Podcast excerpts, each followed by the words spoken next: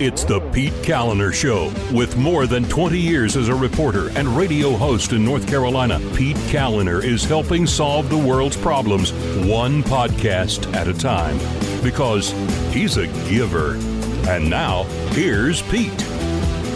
Hey, what's going on? Welcome to the show. Thank you very much for listening. I do appreciate it. Thank you for subscribing to the podcast as well. And if you haven't, you can just go to the PeteKalinershow.com, click subscribe, and then the program gets delivered right to your smartphone or tablet every single day. You don't even have to do anything, it's just there.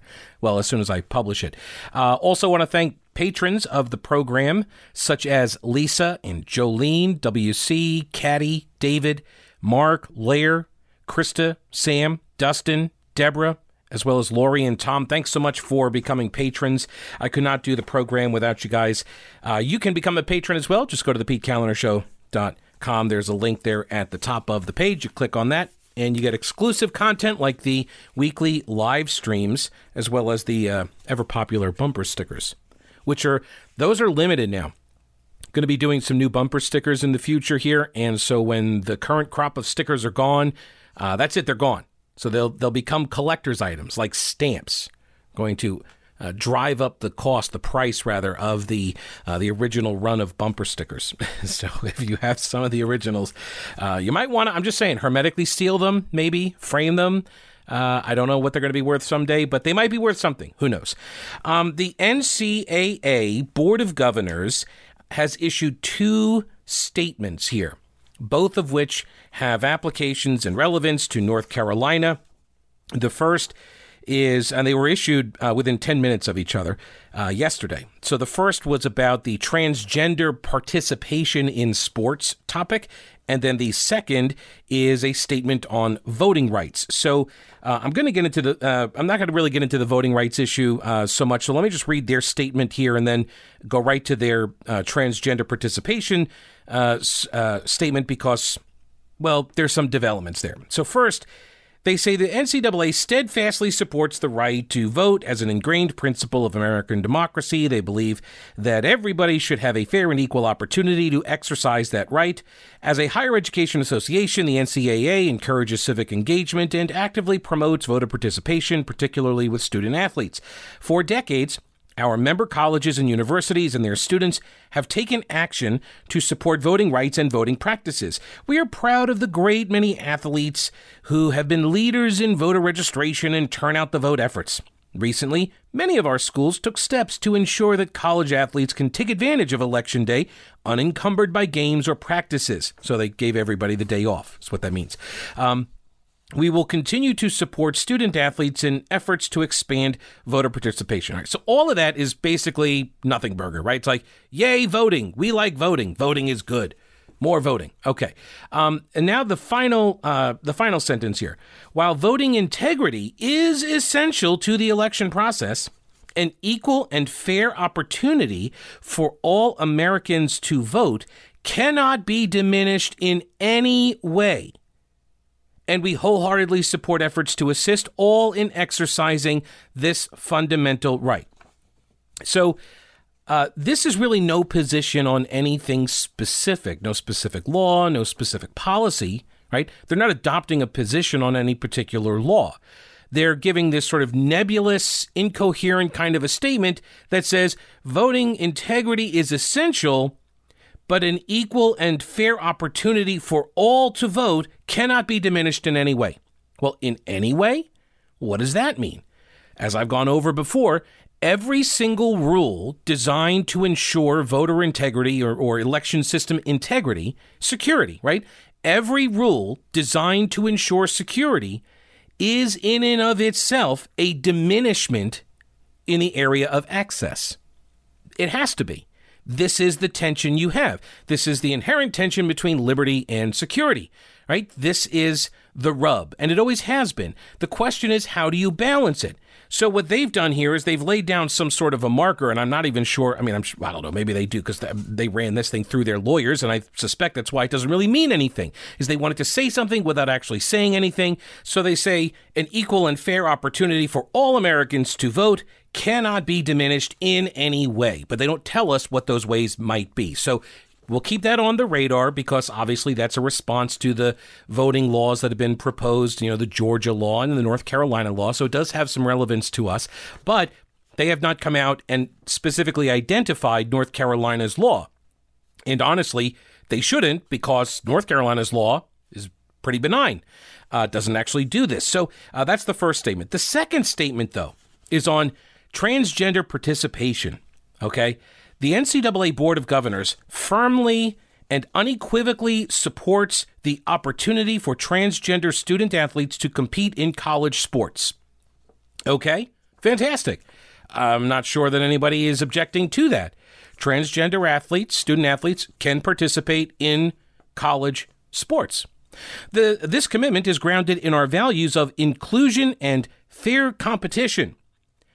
Now, these are actually at odds, though, in this scenario on this issue, these are these two uh, again, these two principles are in conflict to some degree. There is a tension between these two inclusion and fair competition.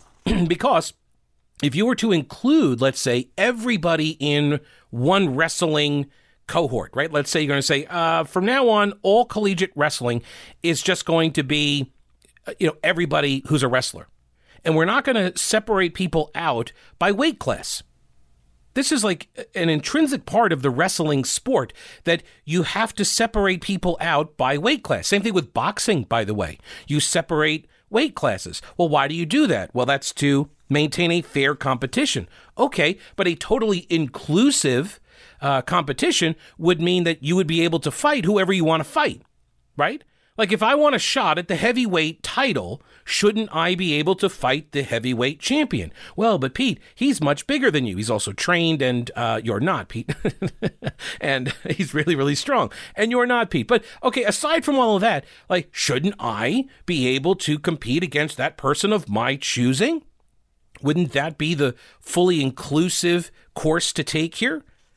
So, so the, the, these two principles are in conflict to some degree, and you're trying to strike a balance between inclusion and fair competition. And so that's actually the question here. And it, it's not about hate, and it's not about uh, you know discrimination and all that. It's about what is and what is not fair competition. So this is about the uh, like North Carolina has the Save Women's Sports uh, uh legislation that's been proposed. Uh, I interviewed the proponents of the legislation, the, the two female athletes who uh, helped, you know, unveil this legislation a couple of weeks ago. And this is not, we're not the only state that is seeing this. And why are we seeing this? Is because we are being made to care. I've gone over this before. After the gay marriage ruling at the Supreme Court, there was, you know, millions, hundreds of millions of dollars in lobbying and political muscle that had to be directed someplace. And transgender issues is where it has gone which makes sense because it's LGBT, right? Issues. And so when you took care of the big LG issue, and I guess B issue, uh, when you took care of that, then the last one is the T issue, and here we are. So now you've got states that are pushing back on this because states are looking at their high school sports levels and they're seeing boys transitioning to girls and then competing against uh, anatomical biological girls. And when they do, they seem to do very well. they seem to do quite well. And these lawmakers and a lot of parents and a lot of the athletes, they don't think that's fair competition. Hence, this principle that the NCAA purports to uphold of fair competition, it is in conflict. There is a tension with the principle of inclusion. Okay, so they say inclusion and fairness can coexist uh, for all student athletes, including transgender athletes at all levels of sport. Our clear expectation as the association's top governing body is that all student athletes will be treated with dignity and respect. Okay? See, this is the other thing, too. They, they equate any kind of uh, regulation or any kind of restrictions around this uh, this issue as some sort of an attack on dignity and respect and being disrespectful rather than looking at it for what the proponents are looking at it, you know, their perspective is they're trying to protect the integrity and the fairness of women's sports. Right, so it's not it, it's not uh, an attempt at being disrespectful or um, uh, undignified. They're not trying to insult you. They're simply saying we think that these kids over here deserve fairness too. So we're going to try to protect that. Now, what they don't include in this statement is, again, any specific position on policy or any law. This is just sort of a shot across the bow, I take it. And oh my goodness, the left is celebrating this shot across the bow. I'll get to that in a minute. First, Mattress Man. Everything seems to be getting a lot more expensive these days, but Mattress Man is giving you more bed for the buck. Uh, they want to give you essentially a free upgrade. Okay, so if you want to get a queen, you can get one, but it's only going to cost you the price of a twin. If you want to get a king, get a king, but it's only going to cost you the price of a queen. It's a free upgrade, okay, from Mattress Man. This is a great deal from Mattress Man, mattressmanstores.com. They have got four stores in Asheville, Hendersonville, and Arden, including the new location on Airport Road in the IHOP Shopping Center. So go check it out. When you do, tell them that I sent you. And remember to take advantage of their tax refund deal. No credit needed. You basically sleep in the mattress, you're going to have it, and uh, you're not going to pay anything until your tax refund comes in. How great is that? They've got tons of flexible financing options, like no interest for up to two years. Okay, they are the exclusive retailer of the Biltmore collection made by Restonic right here in North Carolina. Get free local five star delivery service and a 120 day comfort guarantee. They do ship nationwide. Experience the difference at Mattress Man. Buy local and sleep better. Now, the NCAA says that its policy directs that only locations where host cities and venues where the hosts can commit to providing an environment that is safe, I mean, except for like on the field activities because I mean, playing football, for example, is not exactly safe. But for everybody else, they want their you know they want their uh, their fans and the student athletes when they're not on the field to be safe, healthy, and free of discrimination. That that these are the places that should only be selected, places that are free of discrimination. Okay. We will continue to closely monitor the situations to determine whether NCAA championships can be conducted in ways that are welcoming and respectful of all participants. And I find this interesting because the NCAA is actually in the business of discrimination, right? They they discriminate themselves. And well, they do. They, they segregate based on sex. They they do. They they segregate based on uh, uh, you know, college sizes, right? Divisions, right? That's discriminatory. Why just not let everybody play together? Why do some you know sports teams and colleges why do they get to participate in like the big bowl games make all the millions of dollars and other teams don't it's because the college size right so that is discriminatory any standard that you set is by definition discriminatory because you're precluding certain entrants from participating in whatever it is that you're doing. And you're setting criteria, right? I mean, entrance exams to your schools discriminate. Because if I don't score high enough, uh, or maybe I'm the wrong race, in this case, like, you know, Asian trying to get into Harvard, like that's, you know, you're going to get discriminated against. And the NCAA doesn't have any problem with that. I suspect they're not going to have any problem whatsoever in holding competitions at colleges that discriminate against Chinese Americans, for example, Asian Americans. I, I, I suspect they'll have no problem with that. See, so they're very selective in what kinds of discrimination. So, Here's the uh, here's the battle line now, and we knew this was coming uh, with HB two and all sorts of other things. I mentioned yesterday the big Zoom call that occurred with the 100 corporate leaders, where they're essentially um, uh, they're organizing, they're colluding to uh, to pick targets, Republican states. Right, this is what's going on. They are now actively engaged in partisan warfare. And this is the, the, the trade off here is that you see when, when corporations and companies in general and businesses were just like, look, you know, we'll get along with anybody. We're just pro business. And then they were made to care, right? Then they were like, well, no, I'm a millennial and I'm a Gen Z and I care about the ethics of the business that I want to support. And so then it became all these businesses started becoming hyper focused on what's our mission? What are we about? How do we appeal to people and tell them, like, we're good? So this is now a part of the corporate culture. And so now they're engaged in partisan warfare. Well, what does that mean? Well, it means that once you pick a side, you've now made enemies of the other. And now the and what's really ironic in all of this is that the party that was most aligned with your interests, you've decided to target. And now, do you think they're going to be inclined to help you? The, the, the Trumpian wing of the Republican Party is now completely on board with taxing the ever loving hell out of you. And I honestly can't, like, honest, like, why would I object to that? You're participating in politics, and there are consequences for that. When you pick sides in the culture wars, in politics, in policy, there are consequences. And so this is going to be one of the consequences. Democrats would very much like to raise taxes on corporations, and Republicans are always against that. Well, you know what? What if that opposition goes away? In fact, how about this? Let's make the Republican Party the party that doubles any proposal the Democrats uh, make on increasing corporate taxes. Let's have Republicans double it. Why not? What's the limiting principle? What should it be? I mean, Democrats always talk about how high the corporate tax rates were back when Kennedy was president and how we really should go back to, you know, the 70%, you know, tax rates and stuff. Okay. The wealthy folks, okay, let's how about that? Let's soak the rich. Like why why do you think that the Trumpian uh, populism would not lend itself very easily to soaking the rich and that rhetoric on the left? They're not libertarians. right? Trumpists are not libertarians, they're populists. So good luck, corporations. I mean, I hope it's worth it.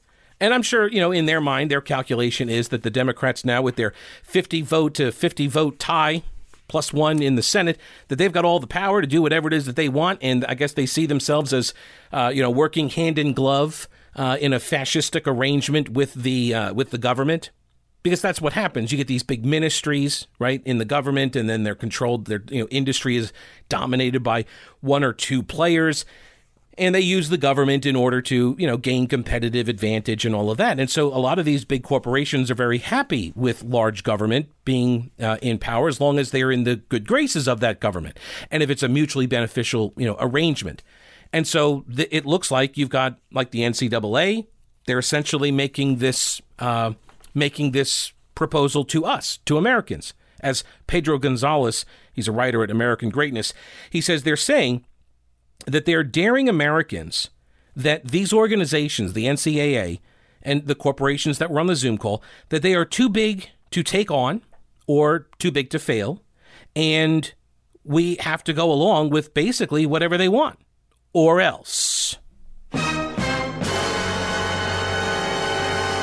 Or else they take away the the sports. Okay. Deal. Like really? Like you're talking to people now, and I don't know how many people there are in this cohort, but you're talking to people who literally see these things as the future of the country. Like this is existential to the foundational core of what the nation is about. This is a it's a like a it is. It's a liberty versus security kind of a thing. And you're saying, you know, you better do what we want or else you're not going to be able to watch basketball in your home state. And these people do not care. Right? They quit watching the NFL because people were kneeling. now you're going to try to extort them to say, no, no, no, you've got to accept our policies on uh, transgenderism or else uh, we're not going to play a game in your state. I don't think that's a winning argument for a lot of uh, for a lot of folks on the right anymore. And there, it's th- that number, by the way, is growing larger with every one of these types of actions. This comes from Judd Legum, who is uh, just a complete um, jerk. Let's say he's just a total jerk. And what he does is he seeks out uh, conservatives, libertarians, people on the right, businesses on the right. He seeks them out for destruction, to destroy people and businesses. And he does this uh, through campaign finance reports. And he just did this to seven members of the North Carolina General Assembly who are running the uh, the bills on the transgender access, as well as the new bill called the Youth Health Protection Act and he has gone and pulled the campaign contributions to these seven senators that come from corporations. And the point here is to target these corporations for a pressure campaign to get them to pull their money. And then this is supposed to convince the Republicans to back off because money is the, you know, mother's milk of politics. That's the play. And it's the same play that they've been using for 20 years, but they get amplification by local media. I'll give you an example of it in a minute. First, if you're thinking about trying some CBD products, then look no further than Growers Hemp. These are North Carolina farmers, okay? They control the whole process from seed to shelf. And that means you get better quality, lower price, and you're helping to save North Carolina family farms. Uh, I take Growers Hemp full spectrum hemp extract, a couple of drops before I go to bed. I sleep more deeply than I ever have before. And I can tell when like I forget to take the drops before I go to bed, especially if it's like back to back nights if I forget that, uh, I can tell. Like I do not sleep through the night without the drops. And what's nice is when I wake up, I don't feel all you know, like you get with uh, when you take sleep aids or something like that over the counter. I don't get that uh, that medicine head feeling, the grogginess at all. Go to growershemp.com, use my name Pete for 20% off. And as with all CBD products, here's the official disclaimer that I got to give you. These statements have not been evaluated by the Food and Drug Administration. The efficacy of these products has not been confirmed by FDA approved research. These products are not intended to diagnose, treat, cure, or prevent any disease, and nothing I've said is meant as a substitute for or alternative to information from your healthcare provider. So consult your healthcare professional about potential interactions or other possible complications before using any product. Go to growershemp.com, promo code Pete. Growers Hemp, it's about the hemp and not the hype. So the other day, Travis Fain, the you know Capitol reporter for WRAL TV in Raleigh, uh, he retweets Judd Legum, this is the former, you know, Think Progress guy. And Travis Fain says this is a good breakdown here on corporate money flowing to General Assembly senators on the transgender bill. The problem for these companies, these are key senators. Ralph Hise is the number two GOP Senate leader. Joyce Krawiec is the is a key senator on health policy, and Paul Newton is energy and tax policy. Warren Daniel taxes and election, et cetera, et cetera. Okay, but what Travis does here is he amplifies Legum's attack. And Legum goes on, like in his, and by the way, I don't care if I'm mispronouncing his name. I think I actually am. it just sounds funnier when I say legume, like he's a vegetable. Seven members of the North Carolina Senate have introduced draconian anti trans legislation targeting children, adults, and medical professionals. Right? You always gotta you always gotta frame it like this. It's an assault, it's an attack, right? Not not protection of kids. That, that that's not the point here. Obviously, it's not the protection of a child who may be under the sway of super woke parents who are virtue signaling to society that they are more woke than you. They are more inclusive and understanding and open and caring than you. They're cooler than you. That's what so much of this is, by the way. Nobody ever really wants to talk about it. And I know I risk getting deplatformed simply mentioning the, the other side of the arguments. I mean, you got people who have written books about this topic that have had their books taken down from Amazon because of it because they're not toeing the line on what the left wants transgenderism to be about. I've said this before. I view transgenderism as the same as anorexia, bulimia, transableism. I do. Because, first off, I cannot imagine, I always have to say this, I cannot imagine the pain and disruption, uh, you know, inner disruption that you must suffer to have gender dysphoria, to think that you know a part of your body or some you know inherently intrinsic uh, part of your body is not you. I don't know what that's like. There are people who believe that they are supposed to be blind.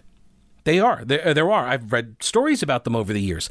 They they have some sort of an affliction that they believe they should be blind, and they blind themselves. Now, is that something that our society should encourage?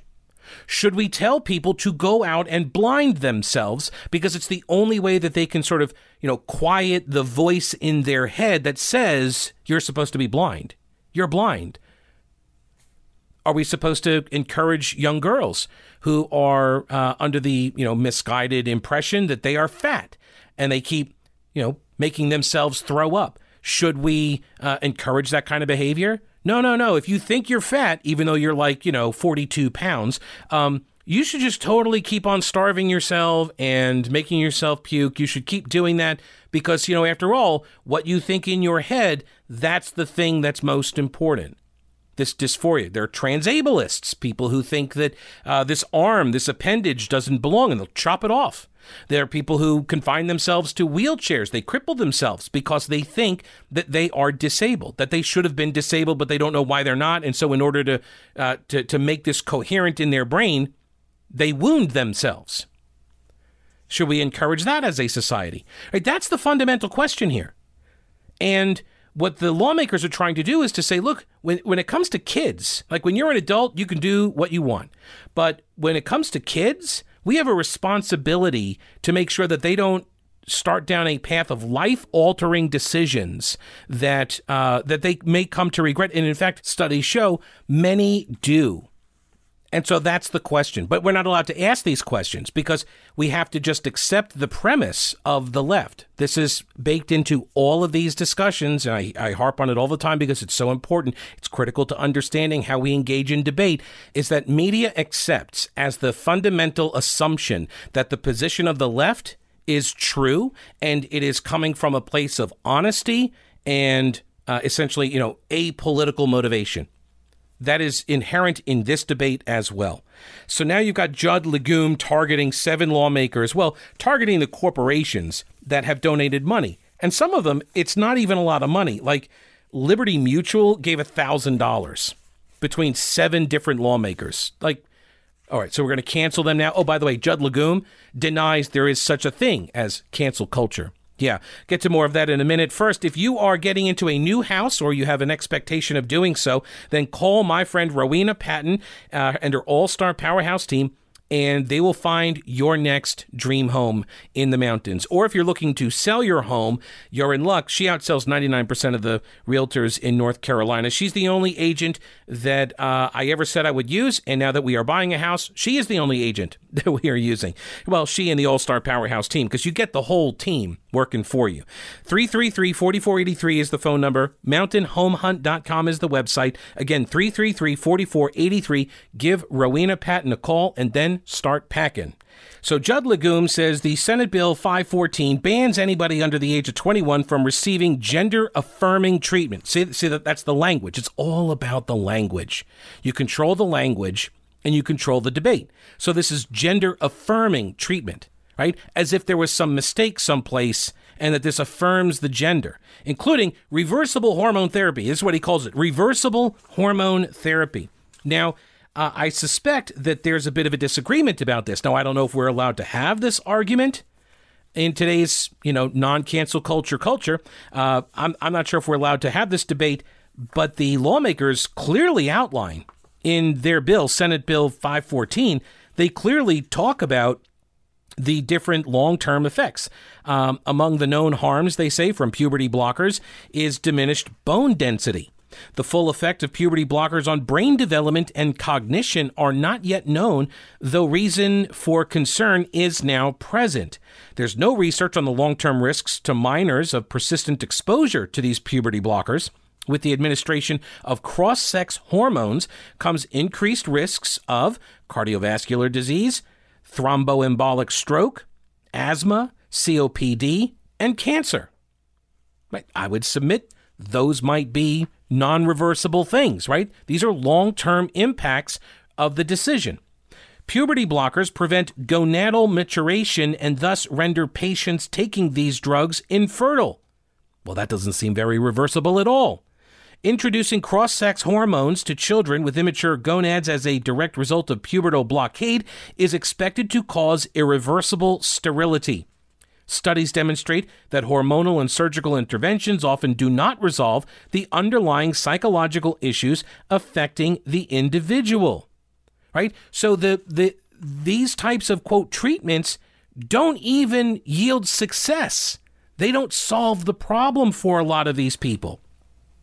And so this is what they're getting at, by the way. They also uh, say the use of puberty blockers for gender nonconforming children is experimental and not FDA approved.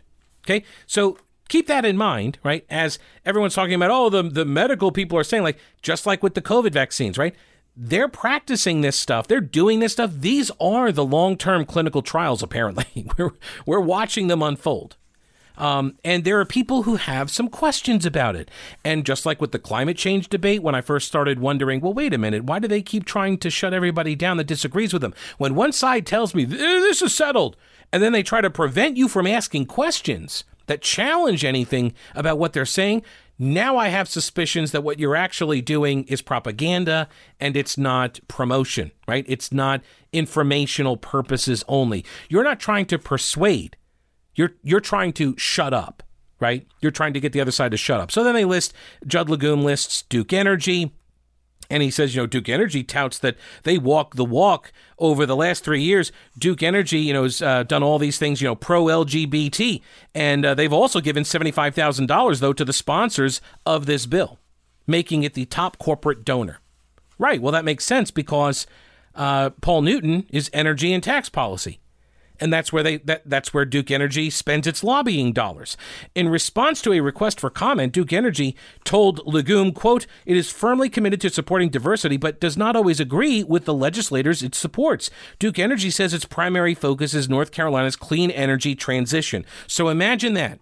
Imagine that. Duke Energy has as its top priority clean energy transition. That's its primary focus at the legislative level, right? Which I I'm not sure I believe that, but that's what they say. And that's their focus. And they don't agree with every lawmaker on every position. Is that allowed? Is that allowed nowadays? Do I have to agree with every lawmaker on every position? Is that required now? Because it seems like that's the standard Legum is trying to set here. Speaking of setting standards, Old Grouch's military surplus has set the standard for real U.S. military surplus in Western North Carolina for over three decades. Old Grouch's military surplus, they're located in downtown Clyde on Main Street. Old Grouch's military surplus, real U.S. military surplus. Shop is open Monday through Saturday. It's across the street from the anti aircraft gun. Tell Tim I sent you and ask him what's the deal with the anti aircraft gun. It's a great story. Also, 24 7 at oldgrouch.com. So this list, this is a hit list that Judd Legum has compiled of all of these corporate donors to seven Republican lawmakers who have introduced this bill uh, that's called the Youth Health Protection Act. And at top of the list is Duke Energy, Blue Cross Blue Shield, McGuire Woods, United Health Group, BB&T, Charter, Reynolds, Anthem, Wells Fargo, Nationwide. But um, like a lot of these are, you know, a thousand, a thousand, seventeen fifty, twenty two hundred there's only about I don't know, is it one, two, three, four, five, six, seven, eight, nine, ten that are over ten grand, right? So, and that's among seven different members. Okay, so 35 total donors to seven members. That's what we're talking about. But he says this is a list of the top corporate donors to the sponsors of one of the most extreme anti trans bills in the country. For updates and accountability journalism, sign up for my newsletter. This is what they call it accountability journalism. It's cancel culture. They, they call it accountability. What they want to do is to force corporations to stop funding their political opponents because their political opponents disagree with them. And so they're going to use corporate timidity and cowardice as a weapon against the Republicans because the Republicans were always sort of friendly with the business community and corporations and such.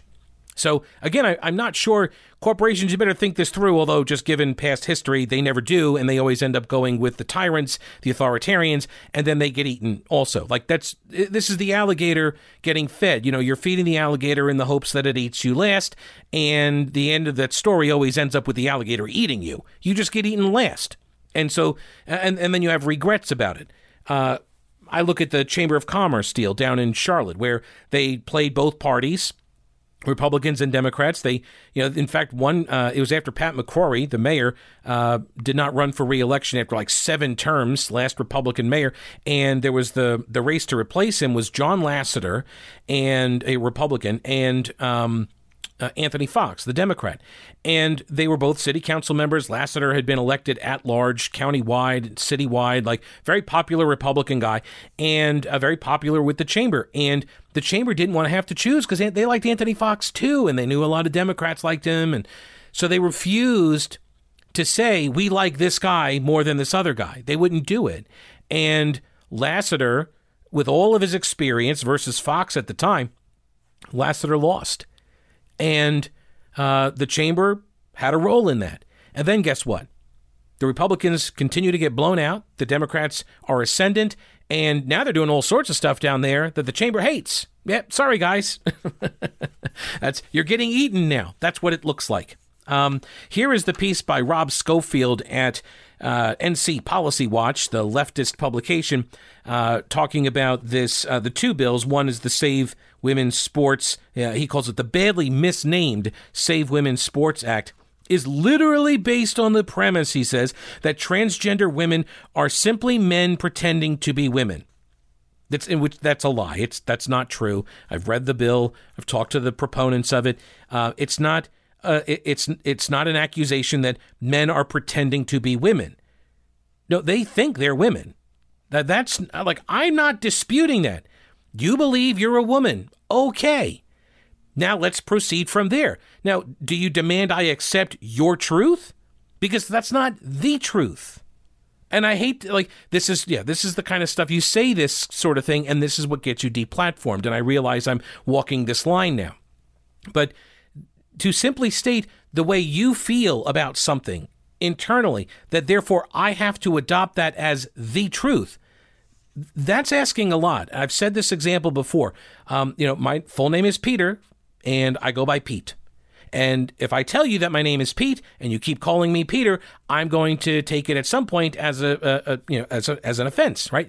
Like you're trying to offend me if I correct you at some point and you persist in calling me by the name that I don't want to be called by, then yes, it's like that's offensive. You're being uh, antagonistic. So when someone tells me their preferred pronouns or name, I will attempt to use them because I don't seek to be unnecessarily antagonistic or offensive. Okay? But now, if you're going to tell me that because of your truth, now I have to do different things and I have to accommodate certain things that I disagree with, well, that's a different thing altogether, right? If it means now that I have to allow, uh, you know, my niece into a shower, communal shower with you, when you are a man who thinks he's a woman or she's a woman, right? If if you're a trans woman I'm not going to allow my niece to shower with you in a communal setting. Right? That's where the line is for me. This is the public accommodations aspect of this. That's where the line is. And, and the answer, obviously, this is what the left is pushing for, so this is what it's going to be, is everyone's going to have to uh, rip out all their bathrooms and everything, and you're going to have to do individual stalls, um, individual rooms, right? Or you're going to have to create like seven different bathrooms like I like that's where this is going. The building costs are going to be astronomical. You think it's hard to renovate now? Wait till you have to add multiple bathrooms, um, or one. Right? You just make one bathroom with one toilet, and everybody uses it, and everybody has to wait in line. Right, which then poses this whole other question, like because men can go to the bathroom much more quickly than women, right? Especially at like sporting events.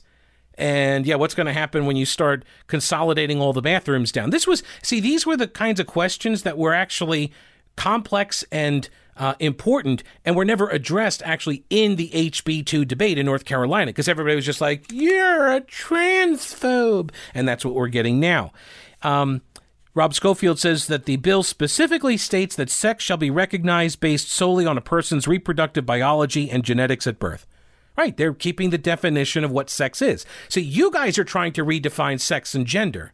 And conservatives, hence the name conservatives, they are not interested in going along with your rewrite of the language on this because it means so much more than just rewriting the language. This is what a this is what a pushback, this is what a fight looks like. Right? You you have to understand folks on the left, uh, they think that that the other team doesn't get a turn at bat. Right now, they think they just get to play offense all day. And, and to be fair, they have for a very long time. So I understand why they have this idea that they get to just constantly take their turn at bat and they never have to defend. Because the right has been just, you know, pretty bad at going on offense. So I would submit this bill, Senate Bill 514, is offense. That's what this looks like. This is the Republicans fighting back. Here's what the bill does, according to Schofield bans anybody under the age of 21 from receiving gender affirming treatment, including reversible hormone therapy. So the talking point has gone out.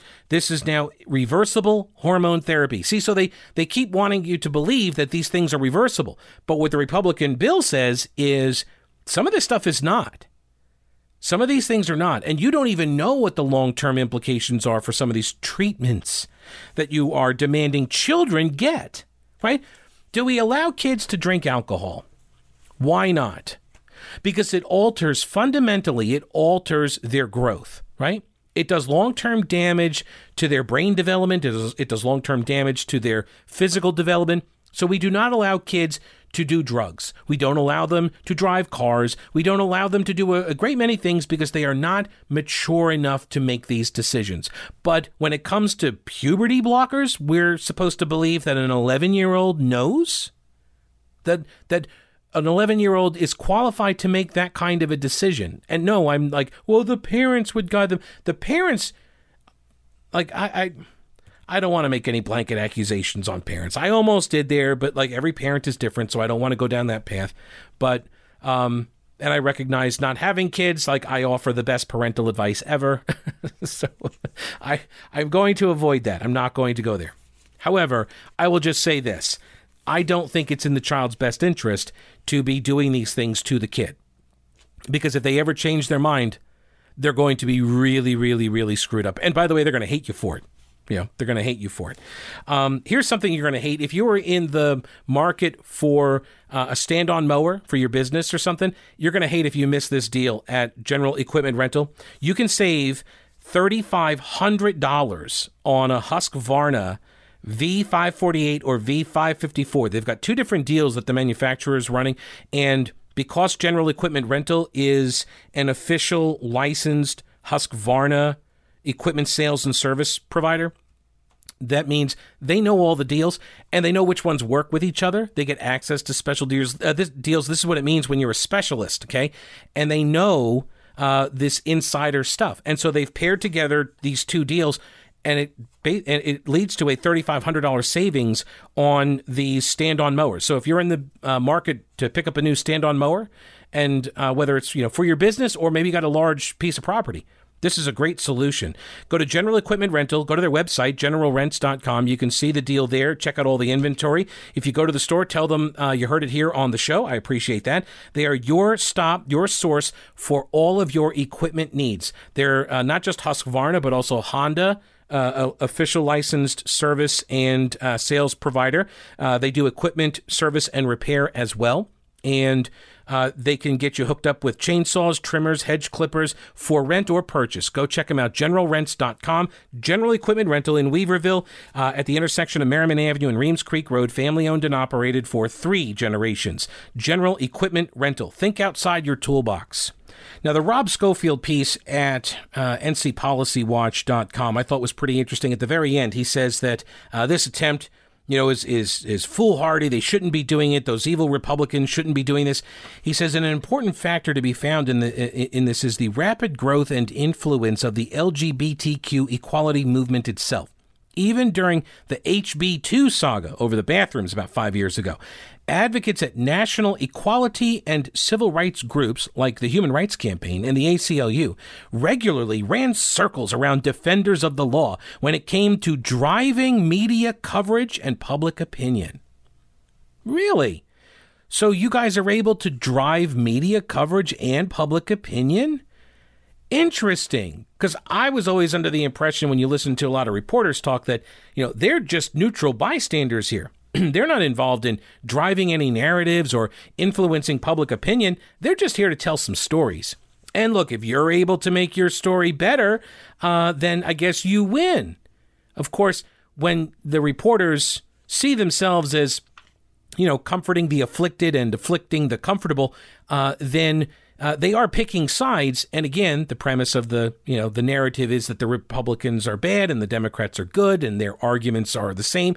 And so, uh, if you're approaching your stories and coverage with that built-in assumption, that built-in narrative, then I guess it does make sense on why uh, folks at the national level were able to drive media coverage and public opinion. And look, I was in that fight, okay, and it was brutal, it was nasty, and there weren't a lot of us on the right that were able to engage in it. because when it comes to um, when it comes to creating simplified and dishonest slogans, the left is very adept at this. And you just heard one of them where I just I, I just read to you. This is um, uh, the they're already branding this as you know uh, re- easily reversible, including reversible hormone therapy, gender affirming treatment. Right? They adopt these uh, these cliches. Right? They they construct these dishonest frames of issues, and then they constantly hammer away at it. And when you have a media that's willing to just amplify the message, like Travis Fain did with Judd Legum, then uh, it's very easy to see how you have uh, one side able to drive media coverage and public opinion. The Moral Monday um, marches is another perfect example.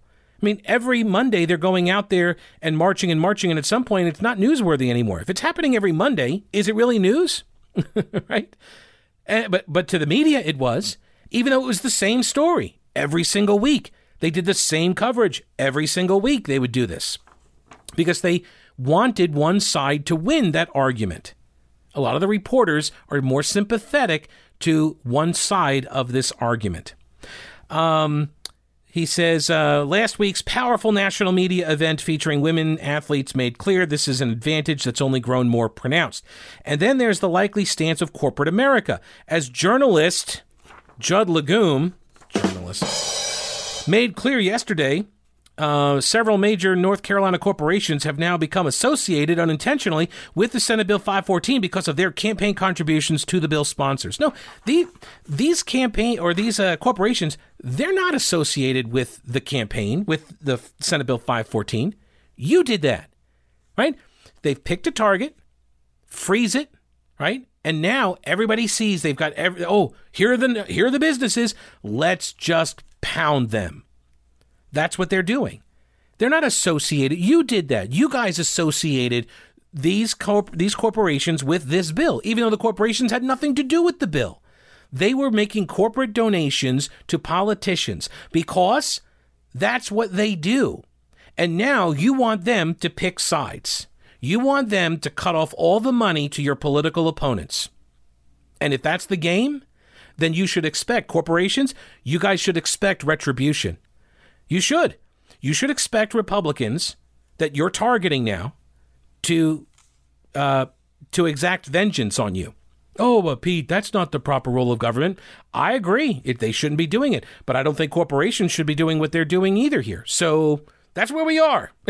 this is what it looks like when they, when everybody's playing Calvin ball now. This is what zero sum fight to the death looks like, right? We are here. I don't like it. But you're talking to people that now believe this is the point of no return. We are at it. And this is coming from a person who like I am I am more, you know, status quo protector. I'm more conservative when it comes to this stuff, right? and you've got one political party that is weaponizing everything to destroy its opposition. And uh, they are emboldened and empowered right now, and they are running on a clock. They know it's going to expire in a year. They've got one year to destroy as many people on the right and as many organizations and institutions and corporate connections and all that. They, they only have a year to do it. They're on the clock.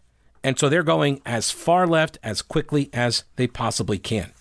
Um, let me shift gears here because the mention of HB2 is sure to come up again when former Governor Pat McCrory makes it official that he is running for the U.S. Senate seat. Uh, worst kept secret in North Carolina politics here. Pat McCrory, the former Republican governor of North Carolina, is planning to launch his campaign for the state's open Senate seat according to people familiar with his plans. This is at Politico.com. The former governor, who won the office in 2012 and then lost re election in 2016, would begin the primary in the race to replace retiring GOP Senator Richard Burr as an early front runner. McCrory has been expected to run for Senate for months, but he has not publicly indicated that a decision was finalized. He is expected to formally launch the campaign this week. He's making an announcement, uh, I think, tomorrow on his radio show in Charlotte. And uh, according to Politico, he's been assembling a state and national team for the campaign. Okay. And Uh, recent polling conducted for him shows that he would enter the race with a large lead over Mark Walker and Ted Budd, as well as extremely high name ID uh, identification among likely Republican voters, according to a copy of the polling memo that was obtained by Politico, probably from McCrory's camp. That's the thing when you have some good polling and you want people to see it, you leak that stuff out, right? You don't ever leak out the bad polling. um, Ted Budd, uh, he's a congressman also in North Carolina, and this was sort of interesting. Like the the rumor was that Ted Budd and Mark Walker had a deal where uh, when they got redistricted after the court rulings and they got put into the same district, and Walker said, "Okay, I won't run for the seat again." and he basically let Ted Budd have it with the understanding that uh, Walker would would run for U.S. Senate and Budd would not. But now apparently Budd has been kicking the tires on this, and uh, I suspect Mark Walker is not very happy about it. Walker uh, immediately welcomed Pat McCrory into the race before McCrory actually entered the race. Um, by sending out a series of tweets and Facebook messages. Uh, first, he says, uh, this is Congress, former Congressman Mark Walker, with taking back the Senate majority hinging on our success in North Carolina, why would we gamble on Pat McCrory, a career politician who has lost more statewide races than he has won? McCrory has routinely attacked conservatives, including President Trump if Pat wasn't good enough for Trump's administration, he's not good enough for North Carolina. I am running to provide North Carolina with its first real conservative senator in years. At 97%, I was the most conservative and pro Trump member from NC and would be the top member in the entire Senate. And he posted the same message over on his Facebook page uh, as well. Now, Democrats, they've got a bunch of candidates over uh, in their camp as well running for Senate. You got uh, State Senator Jeff Jackson, former State Senator Erica Smith, Cheri Beasley, the former Chief Justice of the state Supreme Court. She's expected uh, to run and could launch a campaign very soon as well. And uh, there's also former NASA astronaut Joan Higginbotham, who has never run for elective office. Uh, also, we've got the story that Madison Cawthorn in the 11th congressional district out west here. Uh, he's now got a Republican challenger in his primary, uh, Asheville Republican Wendy Nevarez. Nevarez's profile on LinkedIn says she holds a master's in public administration and that she cl- uh, she's a claims specialist for the Social Security Administration. Uh, Smoky Mountain News Cory Vaillancourt reporting that her personal Facebook page says she's a Western Carolina University graduate. I can confirm that. Uh, well, I saw her Facebook page and uh, has been was an E6 in the U.S. Navy from 2001 through 2017. Voter records show Nevarez voted in Pasquotank County from 2008 through 2012, and in Buncombe County thereafter. And I have double checked this. Her uh, her voter card shows her voting in Republican primaries in 2010, 2012, 2013, 16, and 18, but then she voted in the Democratic primary in 2020. Now, there's only one way you can do that, or two ways rather, you can do that is you've got to get out of the Republican Party. So I don't know if she was an unaffiliated registered voter all those years and then just became a Republican registered voter in order to run for this seat, or if she was a registered Republican all those years, voting in the Republican primary, and then uh, left the party, registered unaffiliated or Democrat, voted in the Democratic primary, and now has re registered as a Republican. So I don't know what the answer is. Maybe we'll get some clarity at some point in the campaign. Over on the uh, Democratic side, Eric Gash uh, longtime Hendersonville High School educator and former Bearcats football coach. He has now thrown his name in the hat to run on the Democrat side for that seat as well. So it is heating up. And that is a wrap for the episode. Thanks so much for listening. I appreciate it. Remember, go to thepetekalinershow.com and subscribe to the podcast. And uh, we'll talk with you later. Don't break anything while I'm gone.